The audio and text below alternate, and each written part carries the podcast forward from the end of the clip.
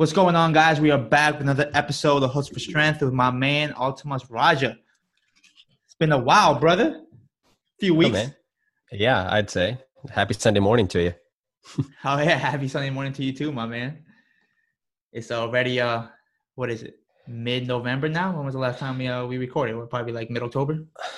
Like yeah, probably three, four weeks. It's it's we've definitely taken a little bit of a break. Um, I think maybe getting outside, enjoying the weather a little bit. But um, this this is definitely overdue. So I'm glad we're back at. Oh yeah, my man. Oh yeah. Yeah.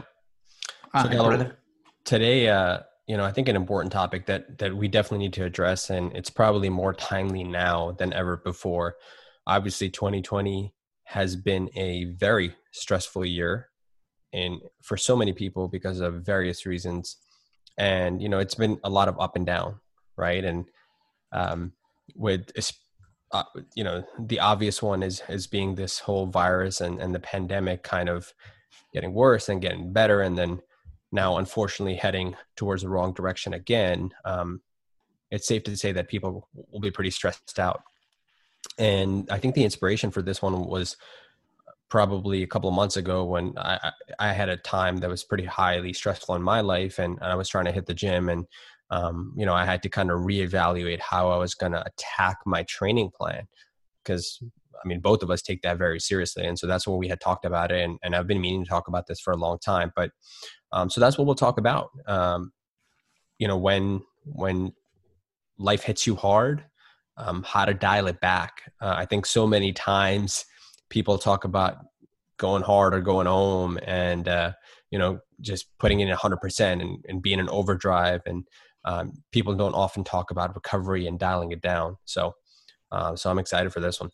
Awesome. Yeah, dude, definitely. Because I think it's definitely a time where, uh, you know, I wouldn't say stop working out because obviously we need to take care of our health, especially with, uh, you know, ob- not, not even COVID, but just, you know, the obesity crisis at an all time high as well with the, the overall health of America. But just a time where maybe uh, scaling back your workouts or, or uh, because of the stress levels going on right now is a probably better option for most than going 100 miles per hour absolutely absolutely so um, so let's let's get into it, Gallo. Um, obviously, you know, I think that we probably have a lot of shared commonalities in, in terms of how we suggest people dial it down or really evaluate what's going on. So I'll toss it up to you, man. You know, how do you attack this? Um, how do you first analyze what the stress levels are in life for yourself. Personally i'd be curious to hear about that. And then also how you suggest that your clients might evaluate what's going on the external factors the internal factors. And then um, and then you know then maybe i'll chime into that and, and the first analyzing comp, compound right? Because we got to assess first um, and then we'll talk about some strategies. So um, why don't you walk us through that part? Yeah uh, so like for, for most i mean it's it's tough to like. I, I think one it, it takes a while to kind of study and be aware of how you feel when there are stressful times, right? Because I think the first thing we have to do is is one be aware of how we feel overall, and then be able to adjust from there, right? Because I think uh some I think for a lot of people is that we don't recognize when we are stressed out, when the energy is there, and we look at a workout as like 100% in or nothing at all right? And i've seen and, and you know just from also my own experience as well is I, when i've tried to push myself when i'm like highly stressed or or just i don't even want to say i don't want to use the word tired but i guess we can just use the word just highly stressed because uh, that will obviously affect your your workout energy and how you work out. But when i've tried to push it in those times, usually injury occurs. I've had it happen to myself, and I've even had had it happen to a uh, you know a few clients who just you know they look at a workout where they have to be 100% in all the time, like it has to be all in or nothing. And sometimes like scaling back is the best option. Like usually, um, oh man, what's that saying? I, I know you've heard about the saying, brother, where it says, uh, more is less. I think it is, or, I'm not yeah. sure if yeah, yeah like more is less. Yeah, more is less. Okay, yeah. Okay. I, I, I feel like there's like another part to it, but just you know, little little brain clouder there. But more is less sometimes, in times. Wait, wait, no, no, no. Hold on, time out. Less is more. Less is more. Yeah, there you go. there you go. That's what We're it is. completely, com- completely ruined it. Yes, ruined less it, is more. sure. That's Less the exact opposite of what we just said. Yes. Hundred percent, hundred percent. Less is more, and uh, that's why I told you, man. I couldn't remember. but less is more in times of of stress, of times of like when when your energy from working out standpoint isn't there. And one of the big key components I try to, you know, use myself when times of stress are really high is one, I always look at sleep quality. Not even the hours of sleep that I'm getting, it's just sleep. Like how well am I resting? And again, there's like different nowadays with like tech gadgets, you know, there's ways to monitor monitor that. But for me it's always been even if it's just six hours of sleep, like how well or how well rested do I feel? And then from that standpoint as well, I also like to go off of how I'm really feeling from just an energy standpoint.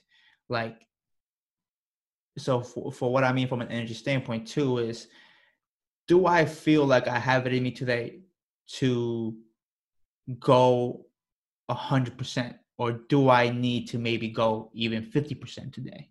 Do I just need to go through the movements just to feel? Because at the end of the day, like a workout makes me feel good.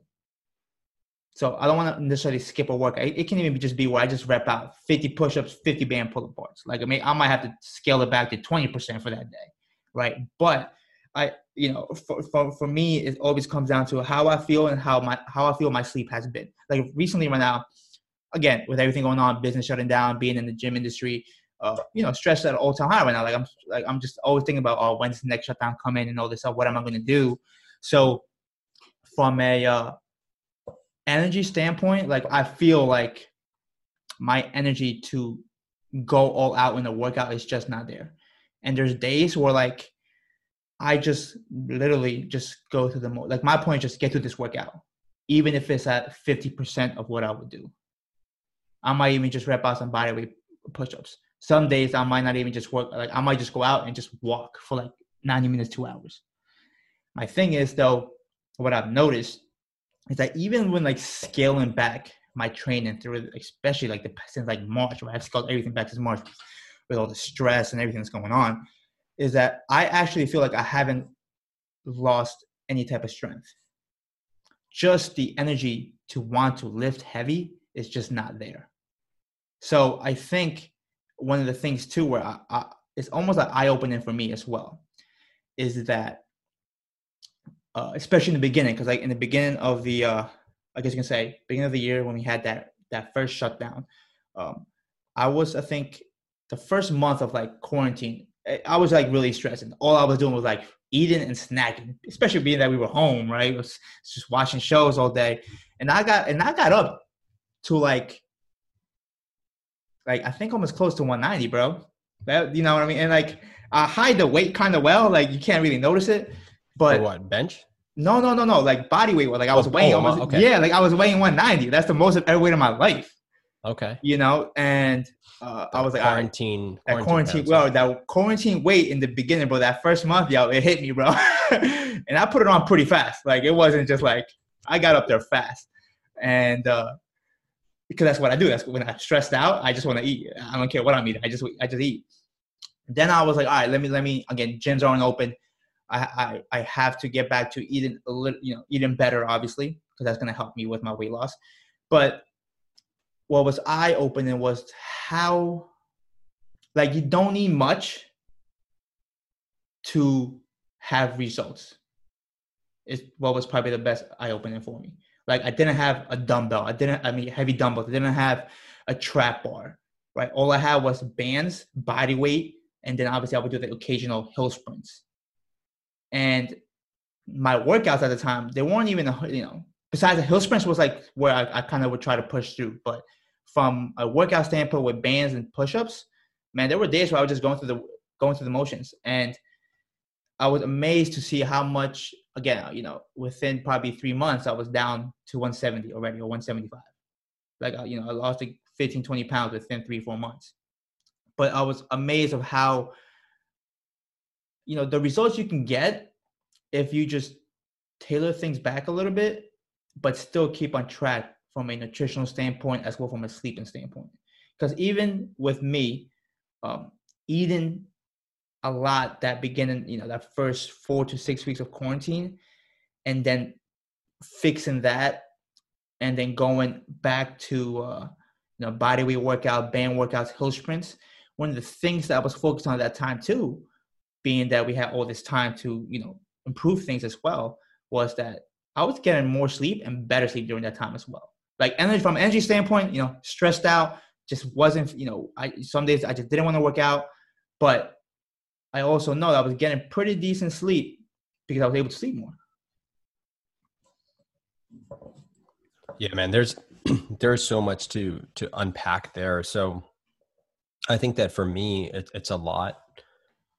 A lot of the stuff that you talked about is is very similar, right? I'm very very much an analytical person, so I'm I'm very data driven, and and I think the first thing that you touched on is, you know, before we we when people think stress, they think negative, they think it's bad, but that's not the case, right? There's always good stress and there's bad stress.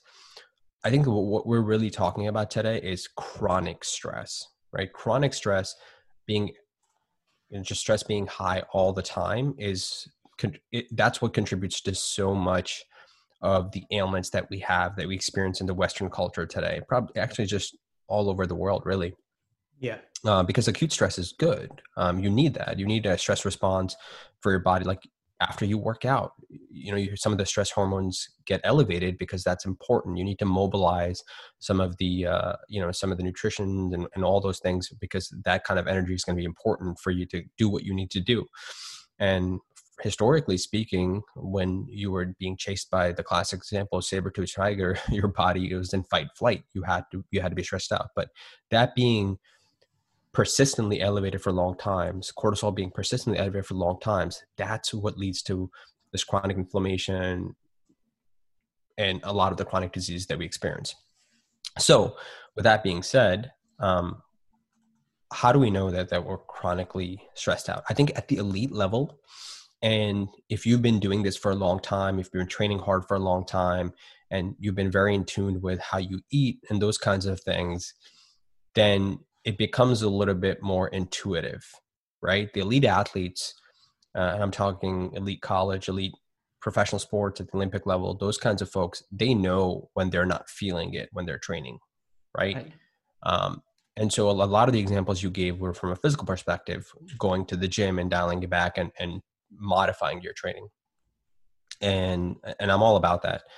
But the lay population or if you're just getting into the into this whole physical improvement, you know, looking into your nutrition, all those things, you might not know. So so in that regard, how can you how can you analyze, hey, I'm really stressed out?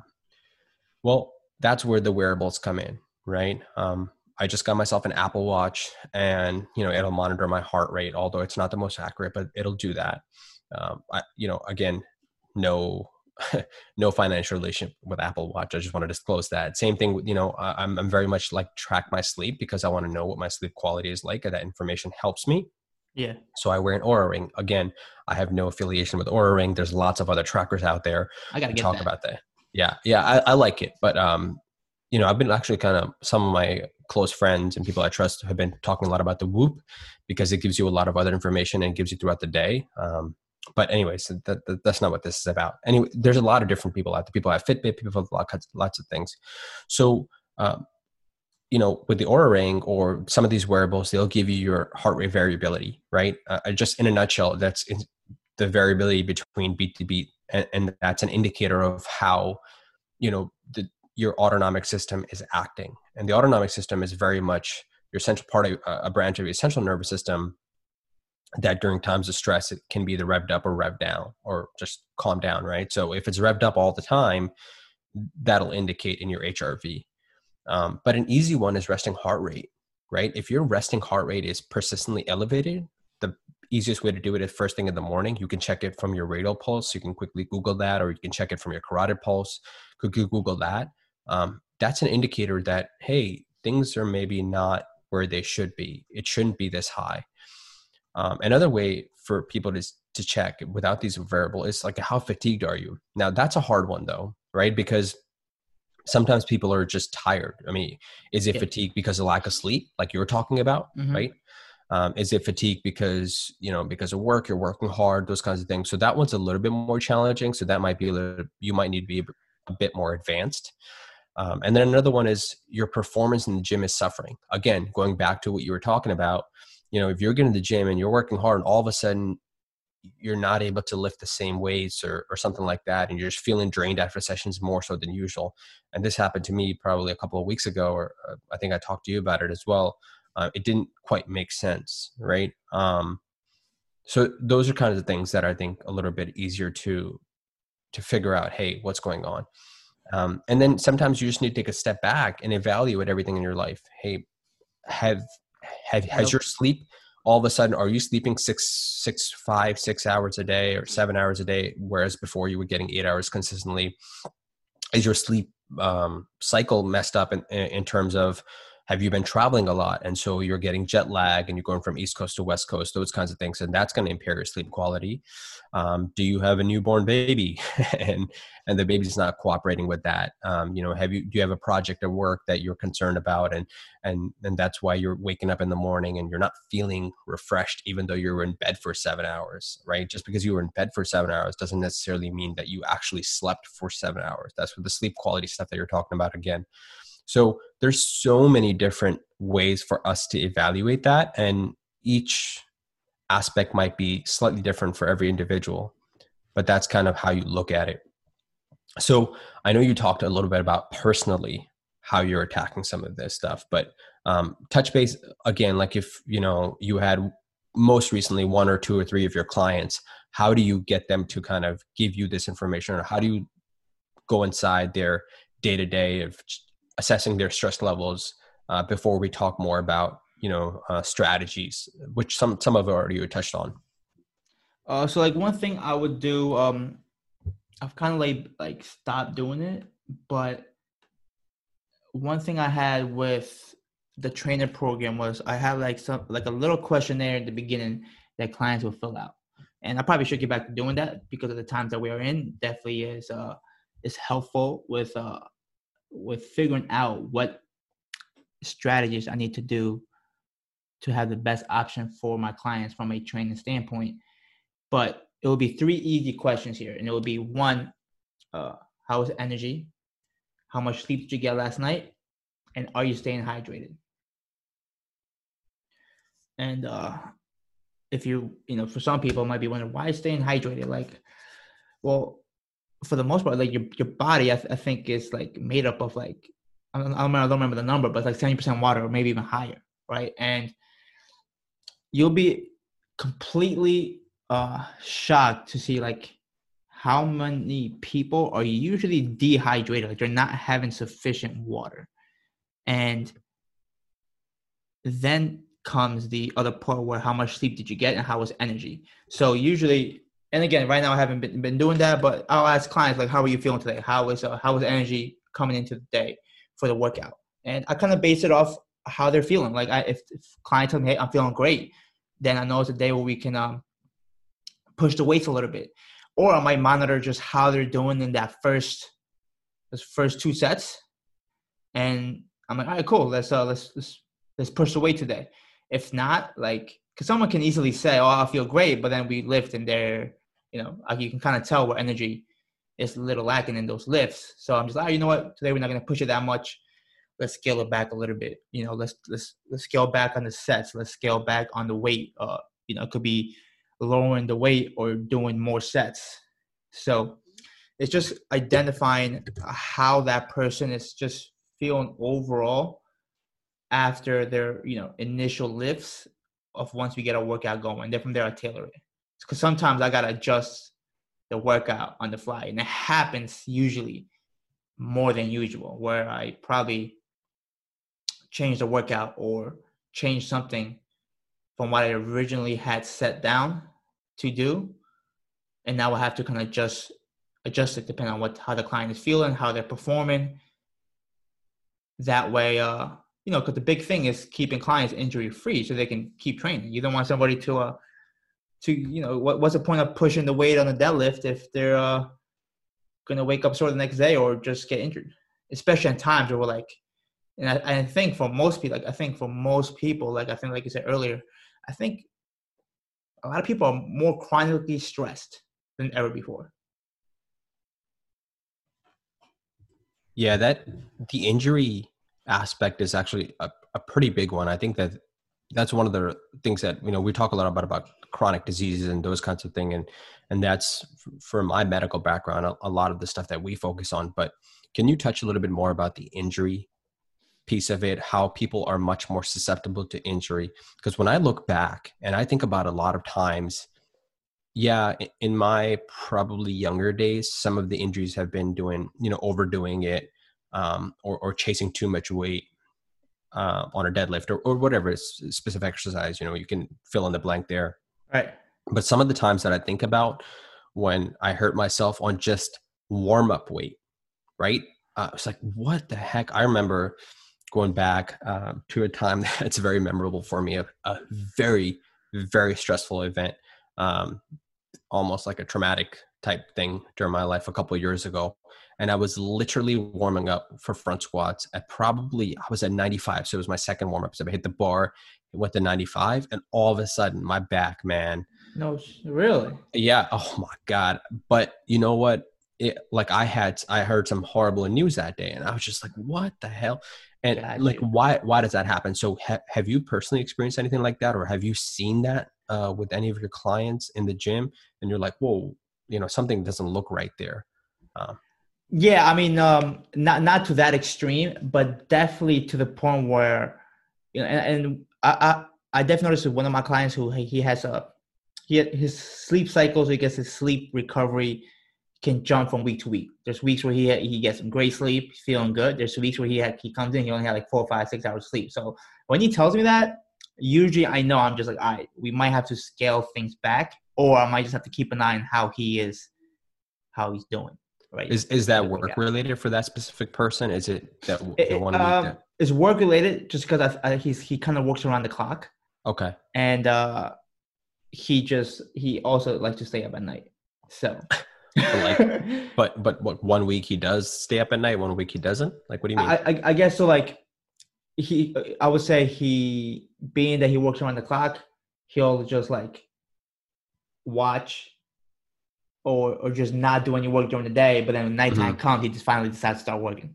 Interesting now, he, now he's up yeah. on you know what i mean? So yeah. So a lot lot to address there. Yeah. Um, yeah okay. Uh, but I, I, haven't had anything like traumatic that happened at the gym but i've definitely noticed from on a week you know whether it's a week to week basis on, on people's programs is how you know when they have things going on in their life and you can tell when someone is stressed and and and the performance the big thing is performance in the gym isn't uh, matching last week is um, seeing how i have to scale back on their uh, their either train in the extra specific exercise and do something mm-hmm. completely different because i've had times where you know we've done like say a, a back squat and you know, say the week before he, he got, you know, got pretty high, but then this week he's just that like 135 is feeling like a 10, like like like extremely, extremely hard to do. Yeah. So then uh, at that point, I'm like, all right, let's go into a, maybe a goblet squat, like a heavy goblet squat. We still can get some yeah. reps in, or a double kettlebell goblet squat, like completely change the exercise. Because, yeah. you know, just from a personal standpoint, for, for me, I've had times where uh, I've tried to push through, right? Try yeah. to push through. And usually ended up being more and usually ended up doing more harm than good to myself right from a exercise standpoint or just feeling like the next day just feeling way too sore when i shouldn't be this sore mm-hmm. or just say you know pushing through the workout that day but then the next day just feeling like i got nothing left in the tank mm-hmm. and you know so i try to use my own experience to kind of you know see how i can adjust clients workouts based on how they're feeling and uh, and just their, their performance in the gym while they're doing it. Yeah, um, and, and just to clarify, I think when when you said uh, it's a 10 it's, you're talking about an rpe scale of how hard it feels I, on one yeah i was just gonna kind of go over that. So like one yeah. thing i like to to uh, to do with clients and i, I, don't, I don't really say rpe because some of my clients can probably care less what rpe is. So what i try so how i how i uh, do it myself is usually i will be like all right. So usually i can kind of tell how a weight feel for someone. I'm like all right they're kind of like struggling with that weight. So i'm like all right do you have like, can you do three to five extra reps on that if they say yes that means the rpe to me is probably like at a six, seven. You know, and, so they could probably bump it up a little bit. Yeah, RPE stands for rate of perceived exertion. It's a subjective measure of how hard something feels, right? So, so you're saying if it's they say, yeah, I could have banged out another five reps, that's a seven. To me, I would say yeah. like a seven. Okay. You know, like yeah. seven. Yeah. So um, it's still moderate, right? Yeah. Or um, or feel like uh the other. So like I either will ask that question, how that feel, like how many more reps can you probably do? There might be like three, five reps. I'm like, all right, there's probably maybe like a seven. Like that means to okay. probably push a little bit more. Maybe the yeah. next time if we go up in weight, it'll be like an eight, maybe like a nine. Yeah. Um, absolutely. But because like what I've noticed is like I actually used to write RP on the workout. Like mm-hmm. I used to write seven or eight. And a lot of people I think do not like it's hard to explain that to somebody who maybe doesn't do it for uh, for like a living. Like obviously we're in the industry, we're, we're, we're into this stuff. Mm-hmm. So we are kind of like in tune and aware of our bodies and our and our rate of exertion and efforts in the gym. But mm-hmm. I think for most people, when I was trying to explain that, they weren't really grasping the concept like what a seven is or what an eight is. Exactly. So, so what I do now, I don't really write anything there. I just pretty much, you know, after their first set, I'm like, how to say some, you know, say I have a client pressing uh, 30 pounds, right? And you know, 30 pounds is 60 pounds for for I think for females is it's quite a lot of weight to press, right? Mm-hmm. But what I've usually uh, I've asked is usually I, I, go it always goes one of two ways. I'm like, how did that feel? Can you press that for say three to four more five reps? And if they say yes, then I'm like, all right, cool. My next question always, do you want to stay there or do you want to go up? Because if, if, if to me, if like if they say they want to stay there, that means to me is I would say somewhere between a six, seven and if they want to go up, it's going to be between maybe a seven, eight, maybe even a nine. Because five pounds in the dumbbell floor press is, you know, you're going up 10 pounds total, really. So it's, it's, right. a, good, it's a pretty good jump. So that's kind of how I try to monitor uh, people's workouts from now. Is, seeing, and especially seeing how they go through that set. Because I can tell, yep. I can tell when somebody is like, yo, this was like, it probably shouldn't have been uh, pretty tough, but that set was like an eight. We're probably going to stay there. We're not going up. Gotcha. and and I've had that. and I've had people obviously like, you know, obviously the point of a coach is to uh, educate somebody and and and let them know what they're doing in a way. Because I've had people who are like they're like, oh no, I want to go up. I'm just like, nah, nah. I saw how I, that set was pretty tough, my man. We're yeah. gonna stay. We're gonna stay there today. You're not yeah. going up. You no, know, they, so I, I, I've I've been there for sure. Yeah. So I think I've done. I think for just my um my standpoint of coaching clients through their workouts, I think I I have and I've done a pretty well job of being like intuitive with how they're feeling and mm-hmm. and with how how to adjust their workouts from an energy standpoint and again from like that RPE scale that I like to use just by asking you know can you press that for three to five extra reps gotcha you know? and, and, if they say yes usually usually if they say yes to three to five extra reps then um, either it's always one to watch like I said before like either we're gonna go up on the next set or we're going to stay at the same weight for that next set, and then on the last set, we'll go up in weight. Because after the, after that second set, we'll have a pretty clear standpoint if you got more in the tank or if you don't. Yeah, that, no, that's sound advice. I mean, that's a good way to do it, and you know, that's where the trained eye can kind of diagnose and and analyze. Hey, does this person have more in the tank, or does this person have less in the tank that they think they do? Because again, that intuition, I mean, you know, that connectedness with your own body and, and your own RPE scale, if you will, uh, takes some time to kind of develop. Yeah, I think it takes a lot of time where like, you know, and again, you know, from a client standpoint, that's why, uh, you know, that's why they hire us, right? Is to, you know, to kind of lead them in a way where they're able to challenge themselves, but not hurt themselves. And, uh, you know, it's, it's yeah. you know, and, mo- and, most clients are pretty, uh, they're, they've always been pretty, you know, it's not like I have any, uh, any uh, I want I don't want to say back talk, but just they don't like. So if I tell them to stay there, they're gonna stay there. If I say, "All right, let's go up," they're gonna go up. Um, so I don't have that much of a uh, a drawback with clients like you know, questioning and stuff like that. Uh, mm-hmm. Usually, I just have one of my one of my he's one of my uh, guy clients. He, there's only probably like one or two people who I actually have to probably sit like talk to them and be like, well, that was kind of like a hard that kind of looked hard. So there's no reason to go up there, right? Or explain sometimes where like you know the extra like the accessory work, where you know we're going higher reps and they want to go up. Say they want to go up on lateral raises. I'm like, first of all, there's no reason to go up on lateral raise like to 20, 25 pounds. Like it's just, you know, it's accessory work. We're, we're here for the pump. There's, you know, we're not training for strength in this in this muscle group here. Like if we're going to train for strength, we'll do like a military press, which would be earlier in the workout. Sometimes I have a client who like, again, I want to train them like, you know, pain free, not having any joint stress or anything like that. But they want to go like extremely heavy on like dumbbell flies. I'm like, we don't have to go that heavy, my man. We can go lower weight, yeah. Uh, get more reps in, lower the eccentric. We still make it harder with less weight. We do not always have to go up in, in weight yeah. every exercise. Yeah. All right, so Gallo, let's let's recap on some of those strategies that you're talking about, right? A lot of these are specific to training. So obviously in training there are multiple variables that we control to progress or regress any type of movement, right? You can control the volume of training, you can control the intensity right? You can control the frequency. So again, volume is, you know, how much you're going to lift, whether it's going to be how many reps you're going to do, how many sets you're going to do. That's how you can, that's an easy way to control volume. Intensity is how hard you want to go, right? What, again, that rate of perceived exertion is mm-hmm. one way to do it. Are you going to be closer to that nine? Maybe today you're not feeling it or you have the time of high stress.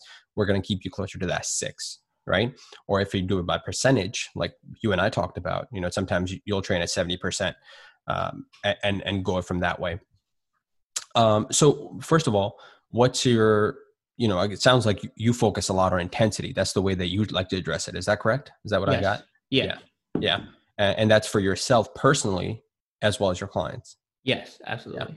Yeah, yeah I mean, so I don't think there's any wrong way to do it. I think that most people will agree that probably either intensity or volume are the ones to manipulate for myself personally honestly i think that sometimes i will i will try to keep the intensity high and i'll try to cut back on the volume i've just found over time that high yeah. volume training is probably not the best thing for me personally 100%. yep depending on what my goals are so you know the way that i'll do it is you know if i'm again in times of high stress um, I'll go in and if I'm supposed to do four sets, that's typically what I did last week. This week I might cut it down to three, maybe even two, depending on how, again, how stressed out I am yep. because of either sleep, adjustments or modifications in other regards of life.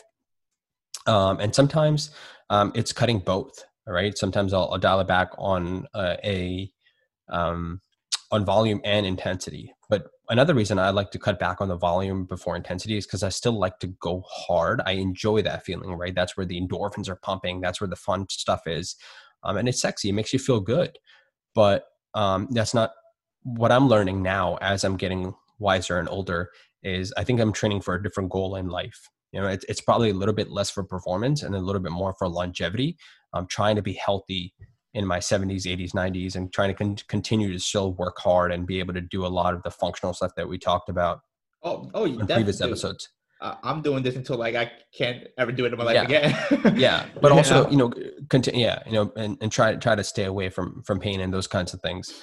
Um, and and so that's why you know now i'm i've been manipulating intensity but another thing that i've you know sometimes you're not even feeling it at all and the example that i think that i first talked about with you is you know i was moving uh, pretty recently i made a big move and so i was trying to get all my moving done in one weekend uh, where i had a weekend off and i went in sunday morning and i was supposed to deadlift today I was just not feeling it because I was just thinking about the movers coming later that day and we're going right. to get all the, the, stuff in.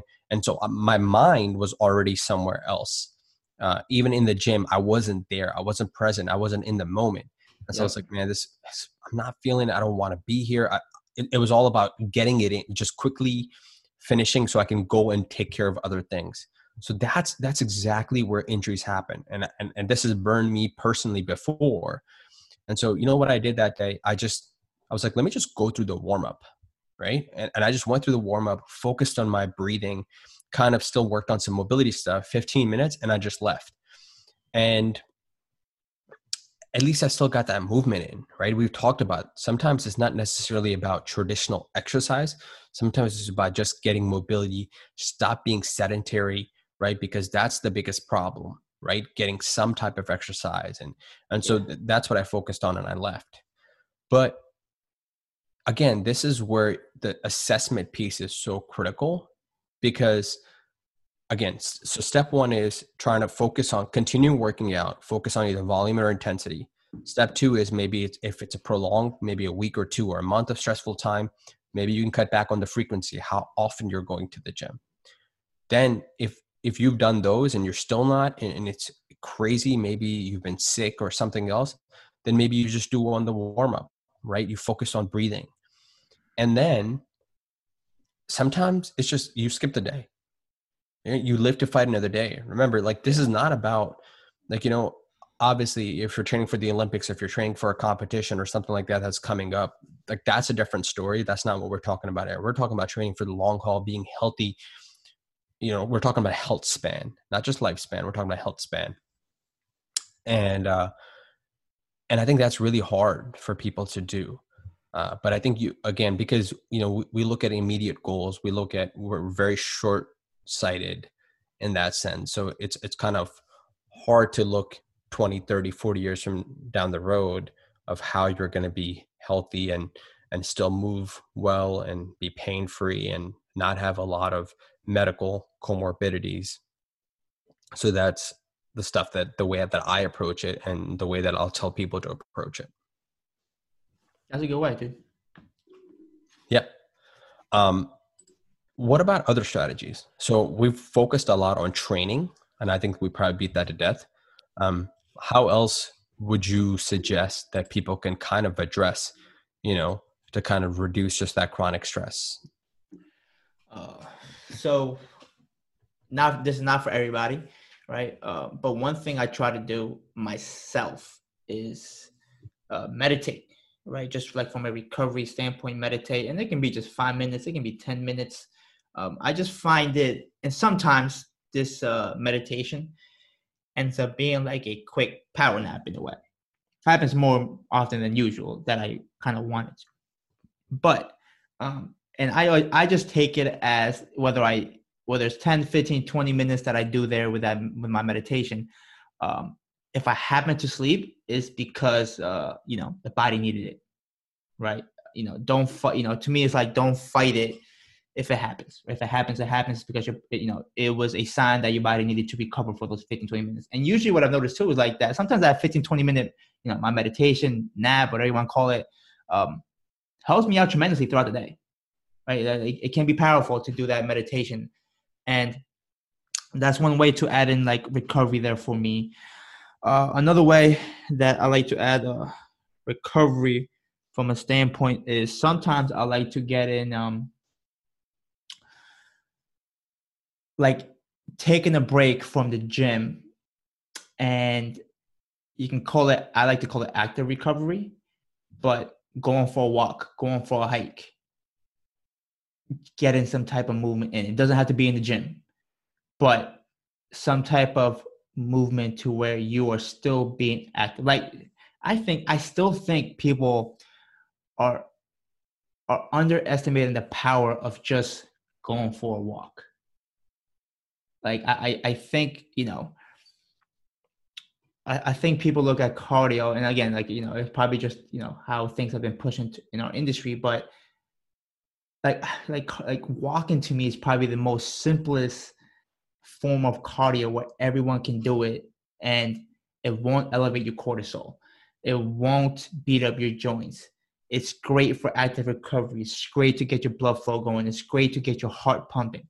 Like and it can be a simple 15 minute walk you know but i think just people underestimate the fact that you know oh it's just walking right like doesn't really require that much energy but you know i've used walking to me is probably the most and sometimes it will be like without a phone but it can be so therapeutic to me just to go out and walk and get out in nature and it can just be walking the streets it doesn't have to be you know out you know in the woods and going hiking but to me, another form of like active recovery is walking, hiking. You know, love that. Uh, another way too to get in some like active recovery in that uh that I like as well is you know not everyone does this, but like you know I, I love hill sprints, but sometimes just walking up and down the hill. It's still great a great form of of uh of low intensity cardio and you know doesn't beat up your joints it leaves you feeling good afterwards and i think everyone benefits from just moving or like especially comes from like a walking standpoint i think a lot of people find it will find it beneficial and, and and it will change how they feel if they just get out there and walked like you don't have to exercise just get out there and walk even on days that you don't feel like being in the gym it sure as hell beats going home and sitting on the couch just going out for a walk yeah yeah the active recovery piece i know um, one of my favorite people in this realm, Kelly Starrett talks about this all the time. People don't like doing that, right? People like passive recovery. They like to sit in a sauna or a bath or get a massage. Um, it's just easier to do. But the active recovery piece is so critical. Um, even there's devices out there that are trying to bring active recovery to passive movement, um, like you know, Marc Pro being one, which is something that I hear a lot about. Uh, is trying to create simulate that active recovery for you but yeah man that's that's the easiest one lowest hanging fruit available to almost every single person yeah barring any you know lower body limitations that you might have or any disability type sort but and again some of the healthiest forms of exercise um, low impact you, you, touched on so many different things that i don't need to talk about again uh, but i want to come back to the the meditation part i think that we are learning at least in the medical world that you know the critical the science is finally catching up even though this has been around for thousands of yeah. years right yeah. um, and if you look at a lot of the successful things uh, a lot of the successful types of exercise um, like yoga like tai chi that are significantly beneficial for stress release uh, relief uh, the com the common ground that they share is it's a lot of focus on breath work right? In yoga and tai chi those kinds of things. And, and a lot of the meditation or mindfulness sometimes people use them interchangeably but i think there's there's a little bit of difference which is not what we're talking about today um it's it's based on working from your breath right it, it's it's focused on your breath this is something that I personally struggle with uh, to try to make it a consistent thing. I think probably about a year ago, I was very good with it. Um, and I was doing it, and I was actually noticing changes of how connected I was with my with my environment from day to day and how present I was. And then I kind of got bad again, and now I'm intermittent here and there of how I'm doing it. But um, so instead, what I'm doing as I'm trying to get back into it is I'll just focus on breath throughout the day. And, and I set this thing on my Apple Watch where it'll remind me two to three times, a, three times a day of, hey, breathe, breathe for one minute. Just sit there quietly and just focus on your breath for one minute. And that in itself is a form of mindfulness, right? A form of meditation. And I actually came across a study recently that, of course, you know, I got to bring some evidence here. So uh, I came across a study recently that uh, looked at. I think I forget where it was published exactly, but um, it it was the they were looking at the effectiveness of diaphragmatic breathing for reducing psychological and physiological stress in adults, right? Uh, and this was a systematic review, so it's it's relatively good quality. And I think they had looked um, in this thing. It was systematic review of three trials. Uh, one was a randomized controlled trial, and two were quasi experimental trials. And, and they had over a thousand individuals, so a good sample size. Um, and what they found was, uh, you know, they were comparing diaphragmatic breathing was examined independently and was compared to groups of control or compared to a group of control where they didn't do any diaphragmatic breathing. So, in the randomized control trial, they found that eight weeks of diaphragmatic breathing of 20 sessions, right, in eight weeks, they, it decreased your resting breathing rate measured during sessions and salivary cortisol levels over time while in the control group that didn't. Again cortisol is that your classic stress hormone and saliva is one of the ways that we can measure it. In one of the quasi experimental trials they found that it decreased again the diaphragmatic breathing group decreased your systolic and diastolic blood pressure in the deep breathing group but no change in the um, in the uh, control group and they also found in the other experimental the quasi experimental group that the breathing group, they had a greater decrease in perceived stress level, right? So it's focused on they had objective measures and subjective measures. So people felt less stressed and they all actually had findings like health markers that improved over time. Whereas in the control groups, like you didn't really have a lot of that. So, you know, these, I mean, it's a small studies results, not a significantly crazy number, uh, but thousands not bad. Um, but it's definitely encouraging. Obviously, we need a lot more research. But yeah. again, to me, breathing, breath work, meditation, mindfulness, this is it, it stands the test of time, which is the ultimate thing for me. Again, we're talking thousands of years. Um, so there's definitely something to it, right? Um, and so there's definitely a lot more literature and, and some of the, the, the evidence or the science looks at specific you know medical problems like depression or anxiety and that kind of stuff this was just looking at stress and stress is kind of a little bit hard thing to to assess as well and and to actually measure too uh, but there's certainly ways to do it so i thought this was pretty cool um, and so that's what i personally focus on um, so i love that you talked about that and then you even incorporated walking there's mindfulness walking right um, and if you struggle with doing just the breath work, there's so many apps out there that you can use, right? There's like Calm and Headspace and the Waking Up app. But like, you know, uh, there's again, I don't have an affiliation towards. Uh, you got binaural, I, I, like to use uh, binaural beats. Yep, yep. There's tons of stuff out yeah. there, um, and there's more and more coming out every single day. So whatever whatever works for you, uh, if you need a little bit of help, um, and if you're a beginner, you, you might. Um, and even doing one to two minutes a day, that's awesome you know start somewhere um, and, and, go from there. So i love that. That's awesome bro. That's good stuff there man. Yeah. All right gallo so i think i think that we we we covered a lot there. Um, again just to recap you know you, you want to start by first analyzing right um, again we give the basics i think that i would i just saw some something from um, precision nutrition this morning on instagram talking about you know how stress bod affects the way you think, the way you feel, the way you behave, and they're talking Wait, about what, well, what's it called? Stress bod. Yeah, yeah. Like you're, you're basically. No, well, it's just yeah, your, oh, your body's under stress. I, I, think it's just like a catchy thing that they're trying gotcha. to go for. Okay, okay. But they were never, talking never about heard how, that, dude. That's crazy. Precision yeah, nutrition. PN use that? Yeah, yeah, yeah. I'll, I'll, I'll send it to you. I'll forward That's it to you. Dude, but yeah. Uh, but yeah, it's just again, I'm looking right at it right now. They're talking about how everything hurts. You get you get GI issues so from medical systemic point. Workouts feel impossible. We talked about that. Your performance is suffering. You have brain fog, difficult for you to think. It actually affects your cognition. Uh, you're getting sick over and over, right? You're catching the flu, and this That's is chronic one, yep. stress. Yep, you're struggling with your weight, right? Uh, sometimes people will have weight loss. Sometimes people will have weight gain. Um, and, and sometimes, you know, it affects your libido too. That's such a huge one that we didn't even talk about today. But again, these Ooh, are just some. Of, yeah, these are just some of the ones uh, that people tend to, but there's tons of other, right? We're looking at cardiovascular stuff, uh, pulmonary system.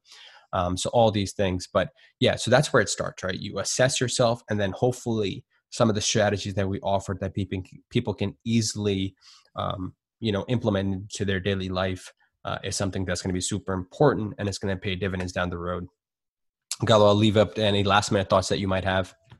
No, I just feel like, um, you know, I think people definitely, you know, when I mentioned active recovery, um, and like you mentioned passive recovery, I think incorporating more active recovery in a lot of people's training, either training programs, if you want to just call it overall training, uh, including more active recovery than actually thinking you have to go to the gym and be 100% in every workout will probably do much you'll be better off working out at a gym two three times a week and then adding some active recovery on days that you're not there at the gym as opposed to going to the gym seven days a week being on the uh, uh, treadmill for an hour then doing weights for an hour and then probably elevating cortisol levels to add on to the stress that you're already feeling